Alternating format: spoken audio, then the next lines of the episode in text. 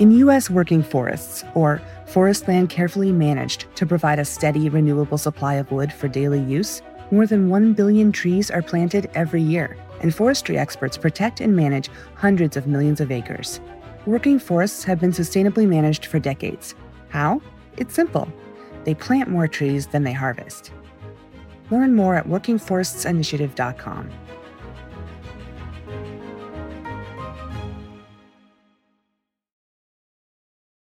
If an issue comes to be seen as associated with a president, such that that president's performance in office is benchmarked against their ability to resolve that issue, then that sets off that political incentive on the opposing party, which is we can't give the president a win.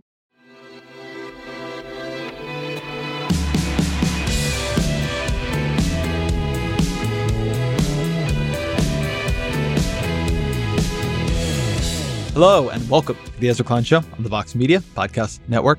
So through December, we're going to be doing a mix of new shows and a couple best ofs. Uh, and the best ofs are going to be either shows that I really, really love and want to be able to put back out into the world and into the feed, or they're going to be shows that I think have a particular resonance to what is happening right now. So this is a best of show. Please enjoy. My guest today is someone I've really wanted to have on around the dawn of a new Congress because her work has influenced me tremendously in how I think about divided government in particular, but but Congress and, and its relationship with the presidency in general, is Frances Lee. Uh, she's a political scientist at the University of Maryland. She just wrote a fascinating new book called Insecure Majorities Congress and the Perpetual Campaign. Her book before that, which is called Beyond Ideology, is one of like the three or five political science books I recommend most often. And what she's showing in um, in in this new book is that we're in a period that is genuinely different from what most periods in American political life have been like. We're in a period of competition where control of Congress and the presidency is changing hands constantly, where landslides almost never happen. Um, certainly, presidential landslides have seemed to have stopped happening. We don't have outcomes like we had, say, in 1984 anymore. Nobody's quite sure why. But her book is looking at how an era of intense, constant competition, how an era where every party is constantly a potential majority and minority, how that changes political behavior.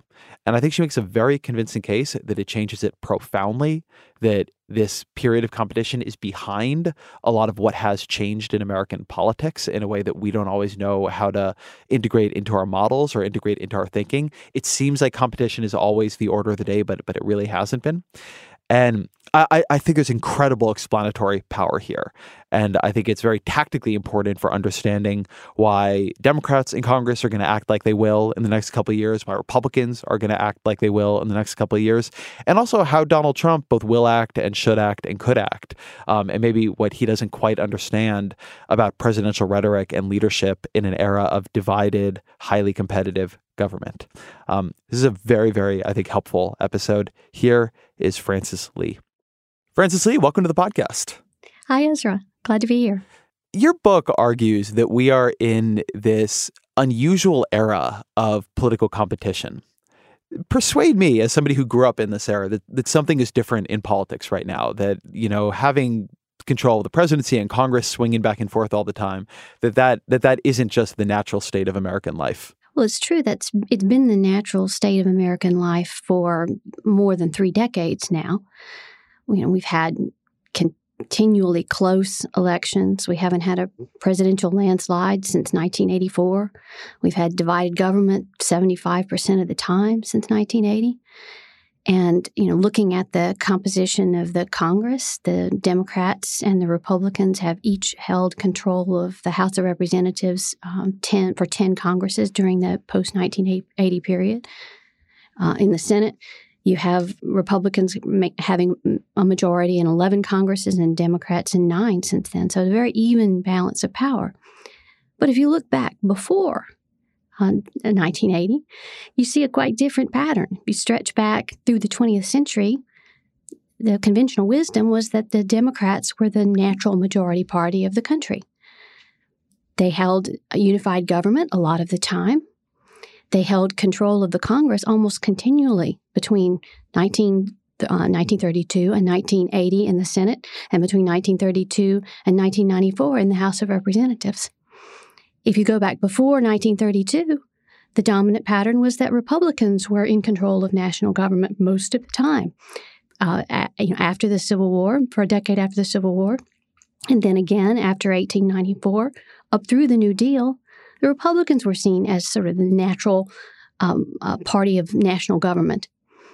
So this long era of close party competi- competition with narrow majorities and switching majorities, we take that for granted as just how American politics works, and that it's true that that's been the case since since 1980. So for a, a lot of our lifetimes, it's or, or, at least uh, the, the period when we've been able to pay attention to politics. So most most folks uh, attending to politics today, that's been something they can sort of take for granted. But it is unusual in the context of U.S. political history. But in some theoretical way, shouldn't this be how American politics works? I mean, are, aren't we all taught that if one party is out of power for long enough, they'll change and find what it is they need to adapt themselves into so they'll become the party in power? like how did we have these long periods of politics where where that wasn't happening where one party or the other couldn't just like look what was the popular parts of the party in powers program or the unpopular parts and adapt themselves to uh, take advantage of of the you know the the natural kind of trade-offs and unpopularity inherent in governing well, it's a it's a good question. Uh, I mean, I think we don't have we don't have a lot of uh, variation to shed light on the, the those patterns in as much as we had you know very long stretch of republican dominance followed by a very long stretch of mostly democratic dominance i think you can't understand those long eras of uh, one party control except in light of exogenous shocks to the political system so the long republican majority of the uh, post civil war and early 20th century can only be understood in light of the fallout from the Civil War and the Democratic Party being discredited as the party of treason.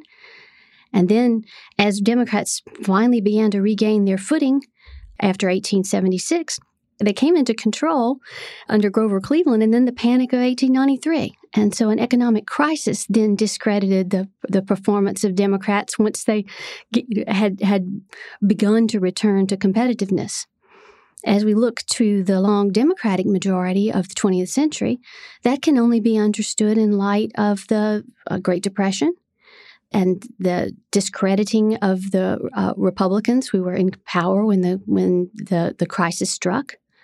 And then uh, Democratic majorities were preserved, or, or Democratic control was preserved in part because of World War II. So, in, in light of those two big shocks, so, two series of crises, war and economic crisis, led to a, a, lack of real choice for voters in that one party didn't seem to offer a viable alternative. So I, I, know the meat of this is about how competition changes the way parties behave, and I want to get to that in a second. But I'm so like nerdily fascinated by, by, by, by, this piece of it. So I wanted to try an idea out on you and, and see what you thought of it. It seems right to me that at the presidential level, American politics has always been more competitive. As you say, we used to have landslides, which uh, like as recently as 84, and we don't seem to now. And I think that's very interesting. And I've never heard a good explanation for why. But nevertheless, like, you know, in these periods we're talking about when you had, say, 40 years of uninterrupted Democratic control of the House, you had a lot of Republican presidents during that period. That it, it seems like, is it fair to say that Congress has had is where a lot of that party stability has been located. Yes, more party stability, no doubt, uh, in control of Congress than uh, the of the presidency. The presidency m- has been more competitive throughout the throughout that whole period.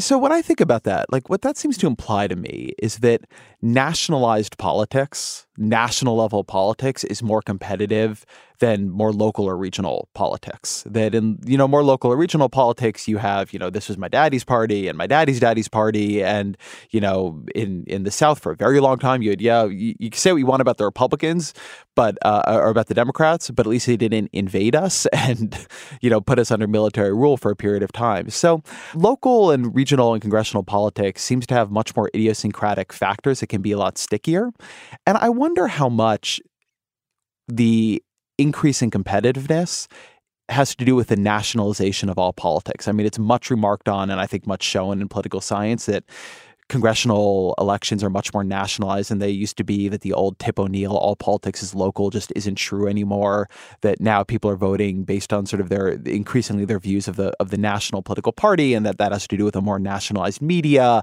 and and all these different things that, that we know and the the breakdown of local papers and you know we can we could talk about it for hours but that you know is this just national politics is more competitive and as we're nationalizing all politics it's just all getting more competitive? No, I, I, I, I this is speculative. It's uh, you know hard to disentangle these causal relationships over the, you know, these long periods of time. But in my view, I think nationalization is a, in great part of a function of increased competition. That the national stakes involved now in congressional elections are heightened because party control is in play. It didn't used to matter who would win any particular House race because it seemed that, uh, you know, the only real question in that case would be who controls this particular House seat. Now, with margins of control narrow, the swing uh, races are important to national constituencies, not just to local constituencies, because the, the control of the institution is at stake. So that tight competition for power I think is inherently nationalizing and has given rise to all these national groups that play in congressional elections and move money around so that they can contest effectively the, the swing seats. That that whole environment, I think, grows up as a product of competition rather than the causal arrow running the other direction. Got it. So I'm getting this. So, so in your view, I'm, I'm getting this backwards. That um, that it's competition that nationalizes politics, not nationalization of politics that leads to competition. That's my view. Yes. Got it. That, that that's super interesting to me. So let's talk a bit about because I think that's actually a great bridge to to sort of the meat of your work. And one reason I want to have you on the show right now, you know, with a new Congress in and and you know pol- politics the way it is. How does a more competitive political atmosphere change the incentives for politicians and, and for parties and how they act? I think it has a wide ranging set of effects. And that's basically what the, my book, uh, Insecure Majorities, is about. I sort of take for granted that politicians uh, are reacting to a changed competitive environment, that they, that they experience it that way as something that they don't control, but that in turn shapes their, uh, shapes their incentives. One effect is that it uh, it narrows the time horizon. That politicians have to think in uh, short term increments. That uh, party control might shift in, uh, in the next two years. That American politics, we hold elections so frequently that the time horizon is always pretty short. But it's but th- that uh, foreshortening of the time frame is intensified when it's not just a question of you know facing the voters in your own state or district, but where party control might shift. A second important change is that it reduces the incentives for bipartisanship, for bipartisan compromise. That an out party, a party not in power, needs to be able to make a case for its return to power. It has to say why it would do a better job and why those in power are messing things up. It's hard to make that case if you're working productively across party lines with them on policy issues. How do you say they're doing a bad job if you're working together, coming to compromise, and voting together? Can I have a quote that you gave in the book about this that I just think it puts such a sharp point on it? Um, you you quote the National Review, the conservative magazine, uh, in a editorial from right after Barack Obama is elected president, and they're counseling Republicans in Congress against working with Obama on anything, basically. And they write if voters come to believe that a Republican Congress and a Democratic president are doing a fine job of governing together, why wouldn't they vote to continue the arrangement? And I think a lot of people hear that and they think, what jerks, you know, counseling counseling Republicans against governing with Obama to to govern the country well. But also, aren't they right? Like uh, rationally, I mean, if you think the best thing for the country is your party getting back into power, and the way back to power is for people to think that the governing party is bad, like isn't that just a system as we've set up? It's like being angry at football players for not cooperating with each other across teams to, to help the other side score points. Yes, those are just those are just the incentives. And you see Democrats confronting those same trade offs now as they contemplate how to react to the Trump administration. That, you know, should we cooperate if, if the president offers uh, to move forward on something we care about? Should we be willing to work with the, with the president to achieve something on, say, a major infrastructure package? Or should we in, instead with, withhold support you know, decline participation in order to heighten the contrasts, in order to make the case that the president is not doing a good job or at least is unable to govern in a way that can command bipartisan support and therefore should be turned out of office. I mean, those are real political trade offs involved between participating in government versus clarifying the choice for voters. I'm trying to think of the right way to ask this question, but as I read the theory here, and it seems correct to me, that you have a lot of quotes, um, particularly from the pre, you know, 1980 or Newt Gingrich era. Republicans are saying, look, the problem with Republicans in Congress right now is they're so used to being the minority party. They, they, they don't believe they're going to become the majority.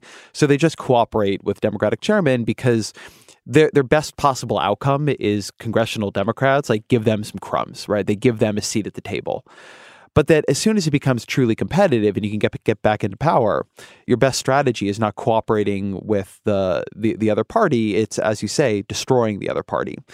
And it seems to me that that what that means is that bipartisanship is fundamentally irrational. That in a zero sum political context where we have elections where one side can only one side can win and the other side will lose like by definition if the if the first side wins that the fundamental thing that our system uh, often needs to govern well, which is bipartisanship, given all of our veto points, that it's irrational. It's actually like it's a, it, you'd almost have to be crazy to do it under normal competitive conditions. I mean, uh, those are the implications that uh, competition does undercut the incentives to to to work across party lines. Now, I would say I think that incentive structure is more pronounced for the party that has less institutional power. Presidents can get some mileage out of triangulation, out of uh, you know reaching out to try to win bipartisan assent. Now they need to do so in a way that would avoid alienating their own base voters. But if they are able to do so, um, then that gives them additional legitimacy. In other words, if they're able to get bipartisan support for what they want to do, that's a feather in their cap. So you'd expect more bipartisanship on the part of the party with in power. But whether the out party, whether the party with less institutional power is willing to grant that, that's another question. And it's not it's not in their interest a lot of the time to work cooperatively because it undercuts their ability to make the case for their own return to power. And isn't that an, a very important part of the incentives as the minority party understands them? Something that it always seemed to me that Mitch McConnell understood well in the Obama era was that voters would blame the party in power for the absence of a governing bipartisan majority, but it was the party out of power that actually controlled the resource of bipartisanship.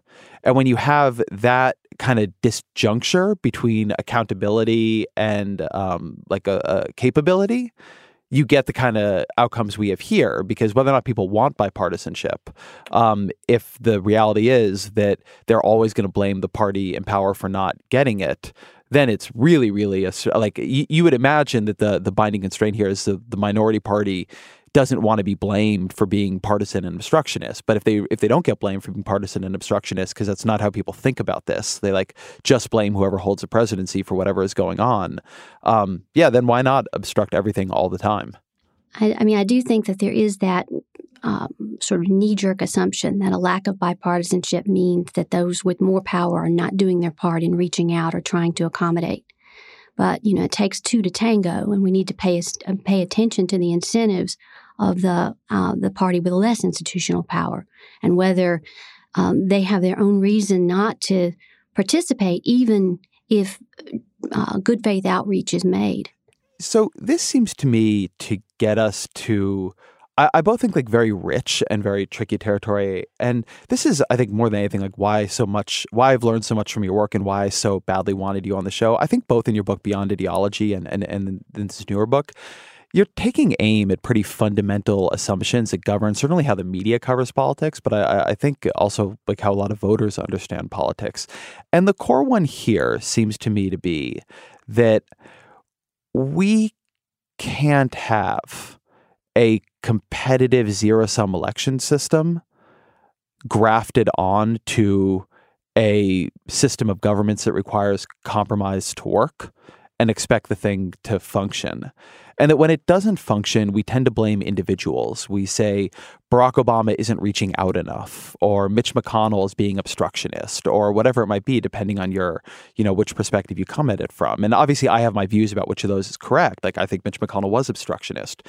But I think we blame individuals without focusing really on the system. I, it seems to me, if you just listen to the media and voters, that they they would like Washington to work better, and by work better, they mean something like agree more and like come together more.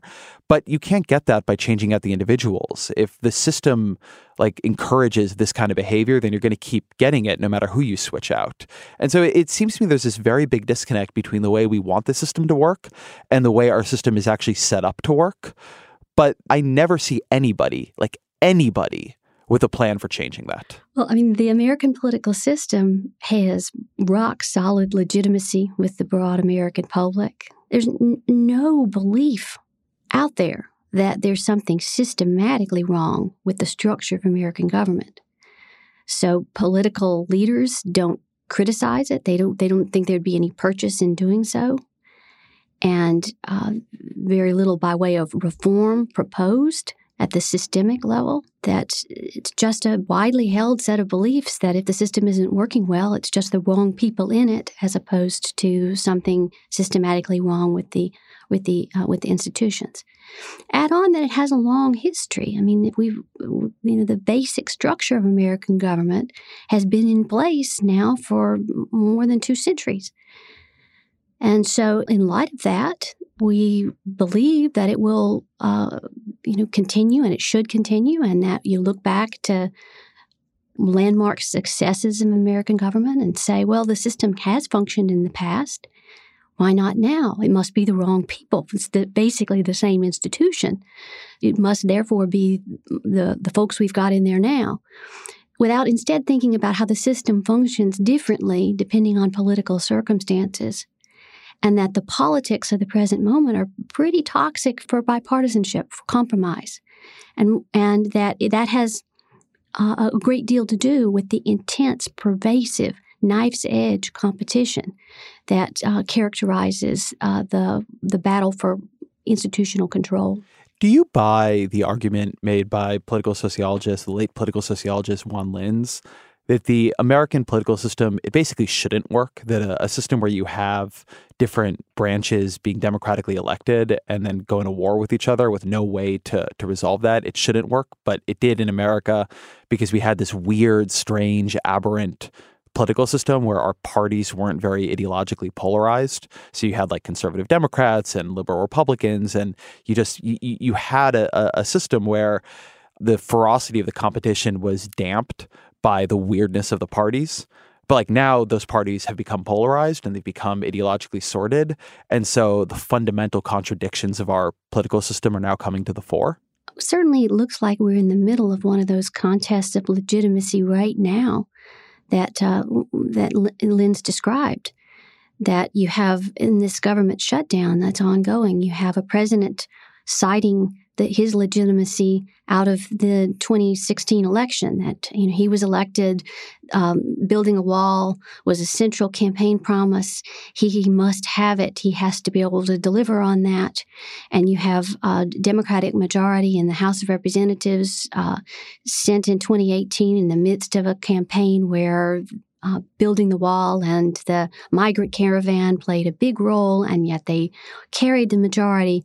And so it's a contest right now of competing legitimacies.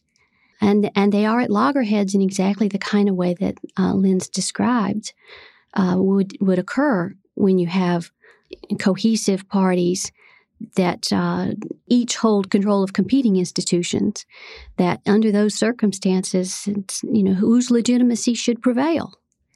And yet, as the question's posed right now, both cannot prevail. and neither is prepared to concede. This is uh, this is one of the opinions I hold that is very unpopular in liberal circles, but I think a lot about the Mitch McConnell Merrick Garland affair, and the anger that Mitch McConnell, who had the votes, right? And obviously, if he didn't have the votes, he wasn't going to be able to do that. But he had the votes. He, I think at that time, Republicans had 54, 55 seats in the Senate. And he did not want a liberal president, Barack Obama, to fill Antonin Scalia's Supreme Court seat. And what he did was unprecedented, and the way he justified it was clearly bullshit. But there's this question that the system itself raises, which is what did he actually do wrong?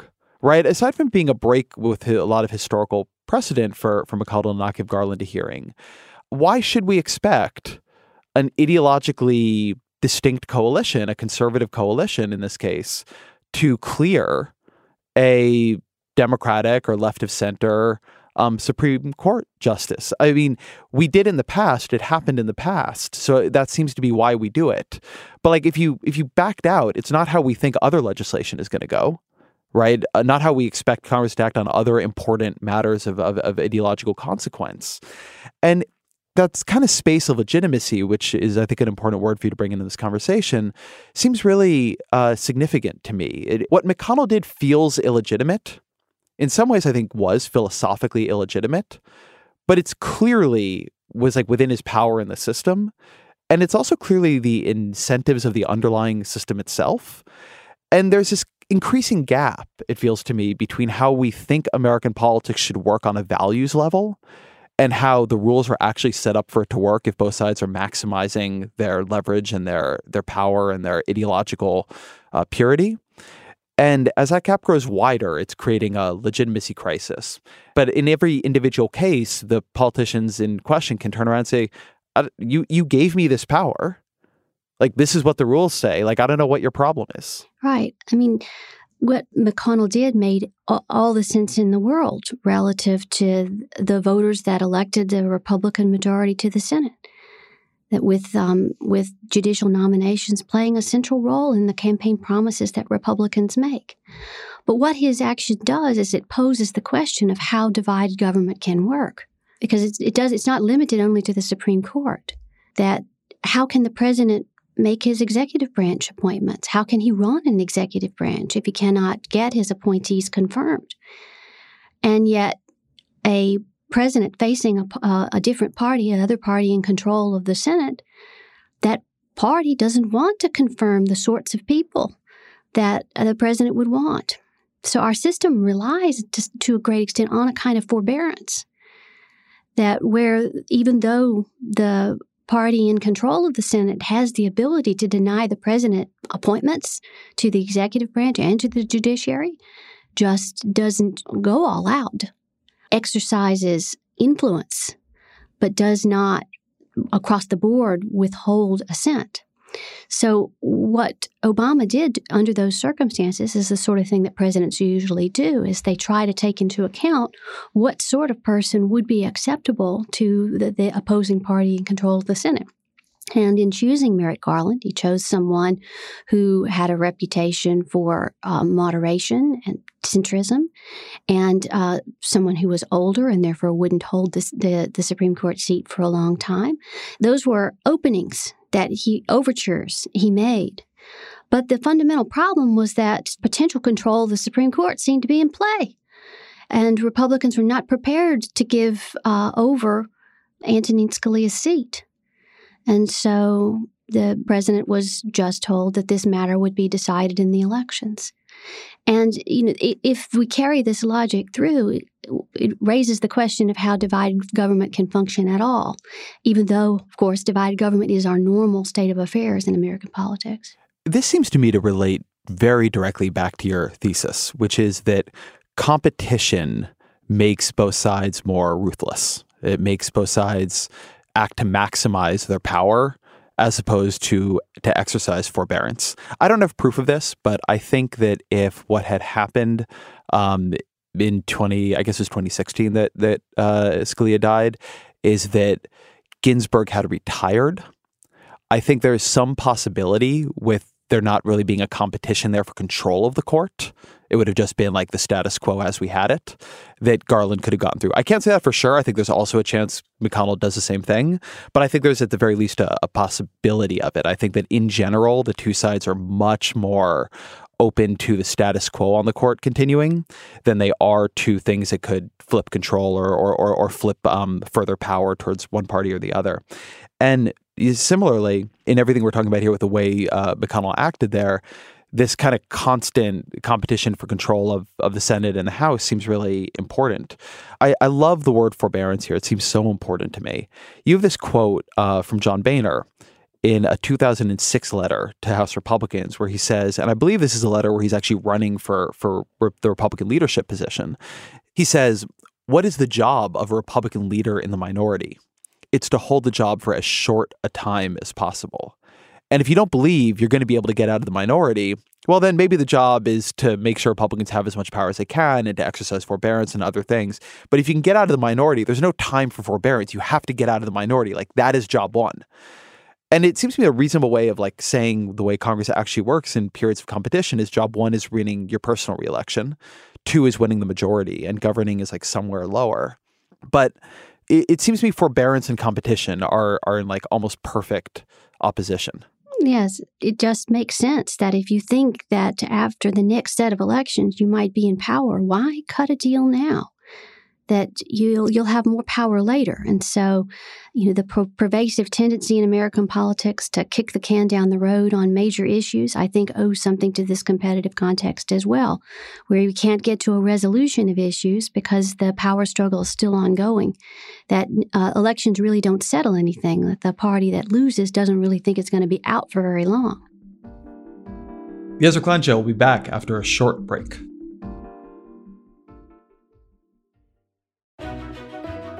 In U.S. working forests, or forest land carefully managed to provide a steady, renewable supply of wood for daily use, more than 1 billion trees are planted every year, and forestry experts protect and manage hundreds of millions of acres.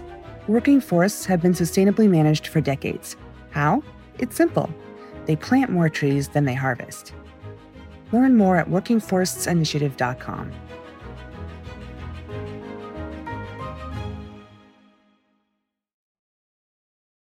This is a bit more of a philosophical question, but there's a an often unexamined intuition in our system that bipartisanship is a good thing and that ideas that have bipartisanship behind them are good things. And I'm curious what you think of that because it does seem to me that in like a conceptual party system, what you have is parties representing quite different ideas. And in another system, the party with power would just be able to put its ideas into play, and then the party out of power could critique them. And that there's this kind of clarity in the choices. And in American politics, we seem to want parties that don't offer clear choices. We used to have that, so maybe that's part of why we like it. But is there any reason conceptually to think that putting aside the fact that our system requires bipartisanship to work, given its veto points and the filibuster and whatever else, is there any reason to think that bipartisanship actually makes systems work better, that it should be such a high value that we try to build it into the very functioning of our system versus simply saying, eh, bipartisanship is illogical. We want to have different views. Like, like let the parties be partisan and let whoever has power just govern? Well, I would say we, we can't fully set aside the fact that the system requires bipartisanship, that you know, the system was not designed with parties in mind. Parties grew up within the system, but uh, when the framers put the constitutional system together, they did not plan for parties to play the kind of role that they play. So the complex division of power, bicameralism, separation of powers between Congress and the president that tends to require the parties to work together because it's so there's so many veto points. Almost any organized opposition can stop things from happening, much less organized partisan opposition. But in, at the uh, to, you know, try to make a normative case for bipartisanship on other grounds, I'd say we need to set it in the context of the American electorate, where both parties are minority parties. That neither party garners the trust of, of most Americans. And so, under those circumstances, a party governing on narrow party lines is provoking huge backlash because there's the other party in the electorate, and then there's also a large share of voters who don't like or trust either party that well. They may not, uh, they may have a tendency to prefer one party over the other in their voting behavior, but they refuse to align themselves publicly with a party. Then they are suspicious of parties, period. That parties are partial. It's not the national interest, it's a partisan interest. That that's how they're, that's how parties are seen. And so bipartisanship helps to, to, to transcend that legitimacy problem, the legitimacy problem that of effectively two major parties that are both minority parties. So I, I, like that idea of them both being minority parties. I think that's important, and and it relates to something I wanted to ask you. I'm very interested in the way political identity is expanding and strengthening in America, and you don't talk that much about political identity in the book. But I, I'm I'm curious, uh, knowing the literature as you do, if you think this period of intense competition leads to changes in political identity or validation or reinforcement of political identity? I think uh, it it raises the salience of partisan identities. This intense, this period of intense competition. It's uh, you know rivalry tends to do that in all realms of life. Why not in politics as well? So yes, I do think it makes it makes that contest for power more visible for people. They think about parties more. There's so much more coverage of parties. you In the lead up to congressional elections, for example, most of the news articles are about the prospects of change of party control one institution or another. That's not how congressional elections were historically covered in the uh, in the news. That they used to be about individual races or about what was going on in different regions of the country because of, of, course because the party control was not in play that the fact that it's in play means that the, the salience of which party wins is uh, is raised and so there's so much more attention to that which i think you know does play into rivalries and helps to cement people's commitments to the, their partisan identities at least for those um, for those Americans who have a partisan identity. So, another piece of this that I think is interesting. So, I've recently had a conversation, although I think it may come out after this one, with the neuroscientist Robert Sapolsky, who studies stress and, and, and the way anxiety affects um, primate and, and, and human brains. And he talks about how, when studying primates, if you're in a period where the hierarchies are unstable, it changes like who feels stress. All of a sudden, people in power and dominant people feel a lot of stress and anxiety and stress and anxiety it reduces short-term planning and it can make you angrier and it has all these sort of bad downstream mental effects and it really made me think a lot about your book which is that for a long time another way of almost saying what you're saying to get it out of the competition language is that America had very stable political hierarchies. People knew what their the parties knew what their places were more or less. And so they could kind of relax into it and plan on longer time horizons and act more calmly and had a little bit more space in which to interact with the other party and figure out what they wanted to do. But now they don't. The like the political hierarchy is constantly unstable and constantly changing. And so everybody feels that like that stress of volatility all of the time with all the things that, that stress and threat do to do to the human mind. I'm I'm curious if you think that's true. Your your book focuses a lot on institutional behavior, but obviously to some degree institutional behavior is built out of the behavior of individuals and you spoke to a lot of individuals for the project.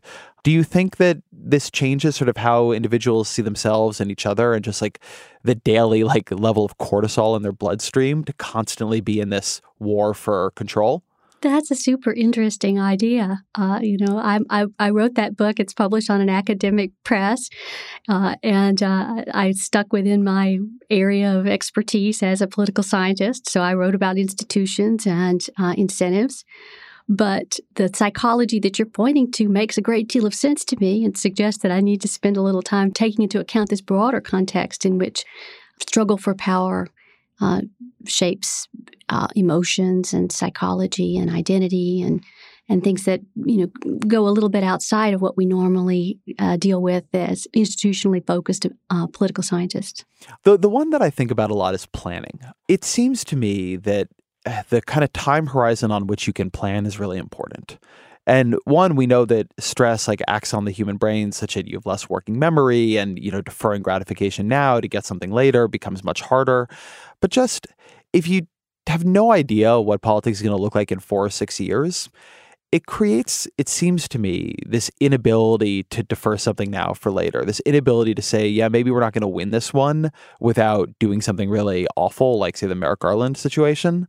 But you know it's worth it like whoa like the, the, the system is important right? Like the ability to treat something um, as you're playing for 20 or 50 year posterity versus the ability to treat it like what you do now is the only thing that matters. You hear this in business a lot with like the the focus on like quarterly earnings reports but it, it seems to me to be true in, in politics too that you know we we talk about competition and the way the the parties are acting against each other but just something happening there as well is that they can't they can't plan like everything is about the next election and that just raises the stakes of everything.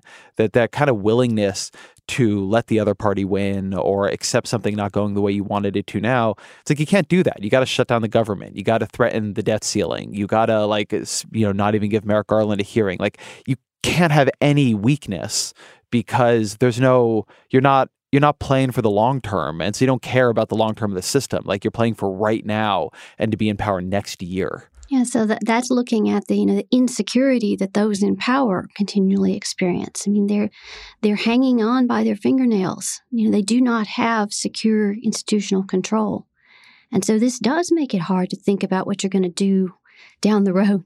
It's just a matter of surviving in power, and so that constant preoccupation with the power struggle that I think is something political scientists and you know those of us who think about you know uh, you know how elections are supposed to work in democratic politics haven't taken uh, sufficient account of.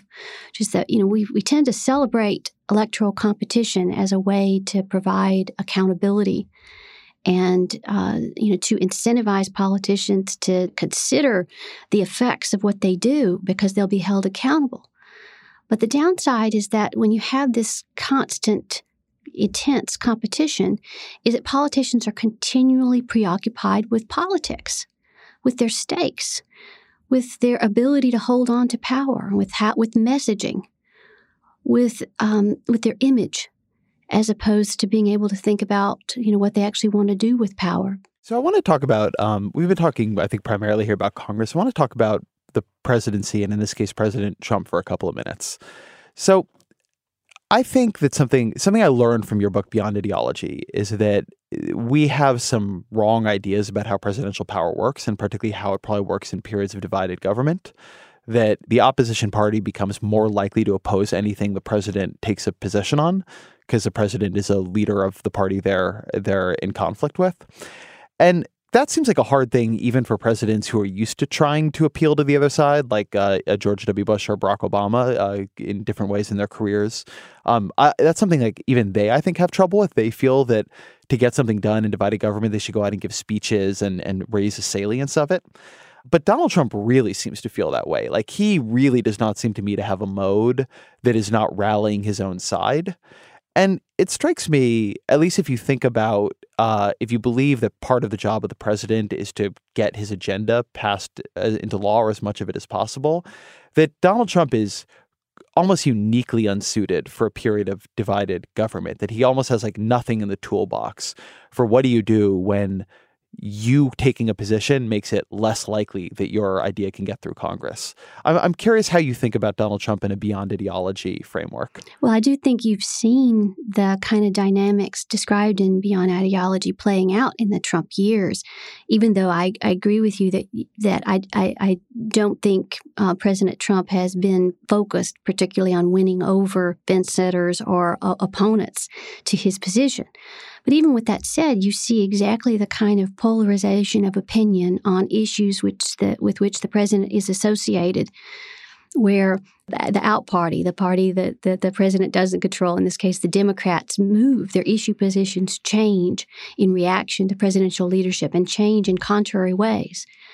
That it is the case that uh, a public opinion among Democrats used to be more favorable towards um, a border wall or border barriers than it is now. Basically, you know, the public opinion on that among Democrats shifted very hard against uh, against border barriers after Trump entered the presidential race. So, certainly as a president, there's no Democratic support for that. But there used to be a more openness to that idea when it was last party, when it was not part of a party program. You also see Democrats shifting their position and becoming somewhat more favorable towards troops abroad, foreign intervention, more favorable towards uh, troop presence in Syria than they were. Uh, so you see Democrats reacting against. Now, you also see the same sort of pattern where the president is able to lead his own party, even though he can't lead the uh, the opposing party. So you see change in uh, uh, opinion among Republicans on issues like free trade, or attitudes towards uh, international alliances, or towards uh, um, uh, Russian President Putin that you see, you know, Republican attitudes shifting in those ways uh, to align better with the president who they support. But that polarization in a system that requires bipartisanship to function most of the time, in fact, even in unified government, bipartisanship is necessary because of the filibuster in the Senate. That polarization makes the president's job more difficult. That when they take a position, that it tends to alienate the um, the the opposing party. Do you think persuasion of the other party for a president, that persuasion of the party they're not the leader of, is even possible nowadays on any large scale? I mean, after the experiences of Bush, Obama, Trump, we have an idea that one thing presidents are supposed to do is persuade. Is that idea just like wrong? Is that just a like a like an artifact of a of an old understanding of political psychology and, and party and party dynamics? I think what presidents are able to do is not persuade people who are opposed, that they can from time to time take advantage of a permissive consensus where the public says, do something. We have to have something done on X or Y. I say, for example, post 9 11. And that presidents can take advantage of that. Then they can propose the something. And that can be seen as the uh, that's the proposal on the table. And in the context of a public that wants to see something happen then they can um, they can strike while the iron is hot so to speak on those issues.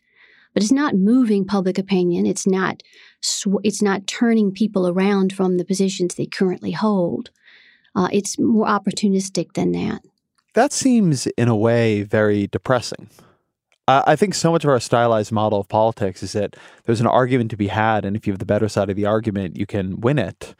And like you know, White Houses have all these speechwriters, and like there's such an architecture of persuasion that exists out there. But if you can't do it, if you can't persuade people, and you have con- you have very frequently divided government in a system that requires some level of bipartisanship or consensus to operate, it just sounds to me like what we're saying here is that the American political system is going to be functionally inoperable for just large swaths of time and possibly increasingly large going forward as the parties continue to polarize. And like maybe that's fine with us, but if it's not, like maybe we've got some rethinking to do. Is that is that like a fair summation of the of where all this leaves us? I would say it's true on the party programmatic issues, the issues around which campaigns turn, the highest salient issues of highest salience in American politics. This gridlock is very pervasive, it's very difficult to do anything, very hard to get a breakthrough on those issues. But there are a lot of issues that don't have that status. And so American government is not inoperative a lot of the time. It's just not operating. It's not resolving the issues that those uh, of us who follow politics, pay a great deal of attention to it, care about outcomes. We're not seeing the outcomes that you'd want to see, you know, that, but recalling that most Americans don't pay very close attention to politics, most people are not highly engaged. Much of the time, the government is functioning tolerably well from that vantage point. It's not achieving programmatic policy outcomes, but it's doing things. I mean, the 115th Congress did did a fair bit uh, under uh, under Speaker Ryan, setting aside the Tax Cuts and Jobs Act, which is their their big partisan programmatic achievement. Didn't get anything else. Could not repeal and replace Obamacare, despite devoting nine months of effort to it. But they did a lot of other lower profile policy initiatives during during that Congress uh, on issues that simply don't deeply divide the parties. So, on the opioid crisis or on water infrastructure, on sex trafficking, that there was legislation, wasn't on the front pages, um, but uh, stuff was happening. Uh, American government was not shut down. And I'd say that that's that's that's how it normally works. It's it's a divided government, and even short of divided government, just given just given veto players, parties are subject even when they have uh, majority power. Parties are subject to the other party's veto. Is a way of of turning that almost into a rule to say that attention polarizes. So if you're in a situation where what you need to do to achieve your goal is to like get your coalition spun up on something that you'd want to give it a lot of attention but if not, you want it to be one of these issues, as you're saying, that it goes through Congress and nobody really pays any attention to it. That if that the only sort of condition under which bipartisanship, um, and even in some cases, you know, just partisan operation that gets past a filibuster or whatever, is plausible, is um, a condition in which the parties and the public and particularly the media are not focused on it. And so you know, we always think of presidential strategies and political strategies as being raising attention on issues, but there's actually a much broader set of issues where almost what you want to be doing is distracting attention from them. You know, you want to be causing some like crazy fight over who knows what over here. So, like over there, an opioid bill can sneak through with nobody paying uh, uh, close attention to it. Yes. I mean, if an issue comes to be seen as associated with a president, such that the president's performance in office is benchmarked against their ability to resolve that issue, then that sets off that political incentive on the opposing party, which is we can't give the president a win because that's validating him and his party in power. So, uh, if issues can fly below the radar, if they're not seen as a test of the president's performance, then more progress is possible. Sometimes, even on very contentious issues just points to the passage of the Toxic Substances Control Act under Obama in divided government. This was a major expansion of the authority of the EPA that both that Republicans and Democrats came together on, environmentalists and industry came together on. This is it created it, that that act created its own funding stream for the for that new division of the EPA. And yet, that was not, it didn't make front page news. It was a very quiet negotiation. In fact, it was about a 10 year long negotiation. There's a, a new short book out with Cambridge University Press by Larry Rothenberg de- describing how that negotiation uh, took place and how it was brought to successful fruition. And yet, that it's on environmental policy, where it's hard to think of an issue that's more uh, more difficult for Republicans and Democrats to agree on. And yet, it did happen but you didn't see the president going out on the campaign trail on that issue. I think that may be I think that may be our most optimistic point, or at least a constructive point that we can close on. So let me ask you the our final question always on this podcast, which is what are three books on this topic or others that have influenced you over the years that you would recommend to the audience? Well, I'll, I'll just focus on three recent books that I would I would recommend uh, on understanding these kinds of uh, these kind of dynamics. Uh, first, I'd, I'd recommend David Mayhew's 2017 book, The Imprint of Congress. This is about Congress's role in responding to major political challenges throughout U.S. history. It is, despite the subject matter, a slim volume, something that you could sit down and read in a couple of hours. It deals with, you know, what was the role of Congress in major challenges that the United States government faced, whether launching a new nation or, you know, continental expansion or um, taming the corporations or creating a welfare state. And then he points to sort of distinctive imprints of what you know. What does Congress add? What does what does what has Congress contributed? Uh, I'll just flag a couple just for your uh, for, your interest of your reader of your listeners. That um, one is that Congress repeatedly throughout U.S. history tends to restrain executive ambition in international affairs. Congress more skeptical of invasions, expansions, annexations regardless of party, the president tends to be more ambitious in foreign affairs and Congress tends to drag its feet. Congress likes incrementalism. uh, that it prefers incremental policy to the kind of big bang new policies that the executive branch favors. And finally, uh, Congress excels in forging compromise. That Congress prefers win-win outcomes. That you know, a lot of the time it can't do anything; it's gridlocked. But when it acts, it's usually on a win-win basis. It's very, very interesting and thought-provoking to think about what's distinctive about how our institutions function. Second book I'd recommend is um, Ira Katznelson's 2013 book, Fear Itself, which is uh, it's a history of Roosevelt's presidency and the New Deal. But it begins by setting out the broader context of the Great Depression that it, there was a crisis of confidence in liberal democracy.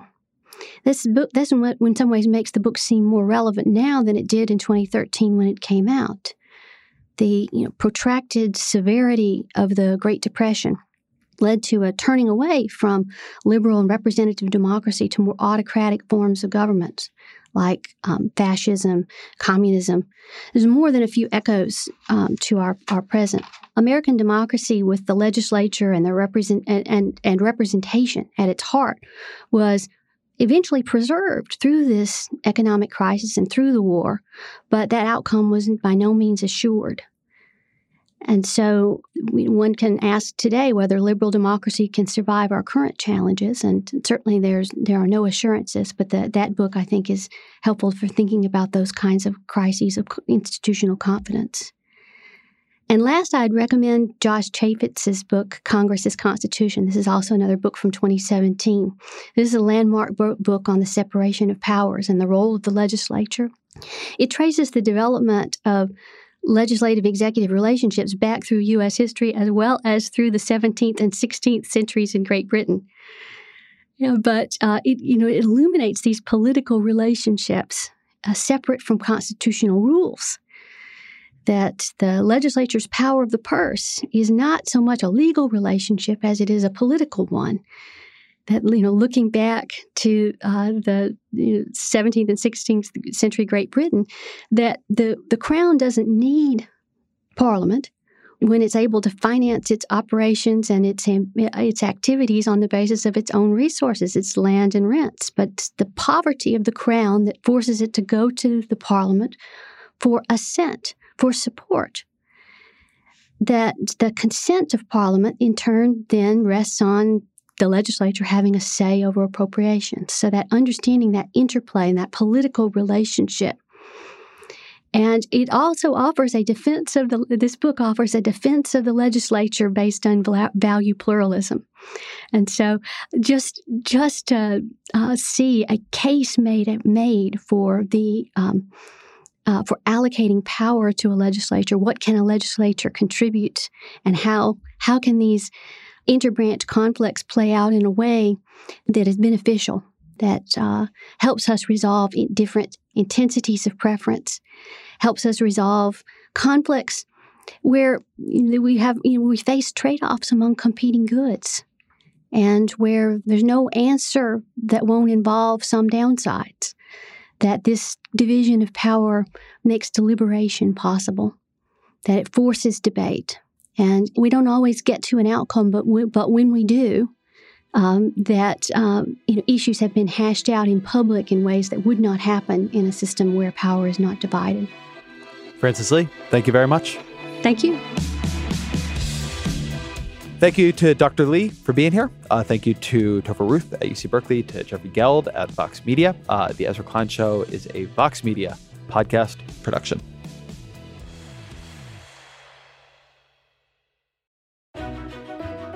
In U.S. working forests, or forest land carefully managed to provide a steady, renewable supply of wood for daily use, more than 1 billion trees are planted every year, and forestry experts protect and manage hundreds of millions of acres. Working forests have been sustainably managed for decades. How? It's simple they plant more trees than they harvest. Learn more at workingforestsinitiative.com.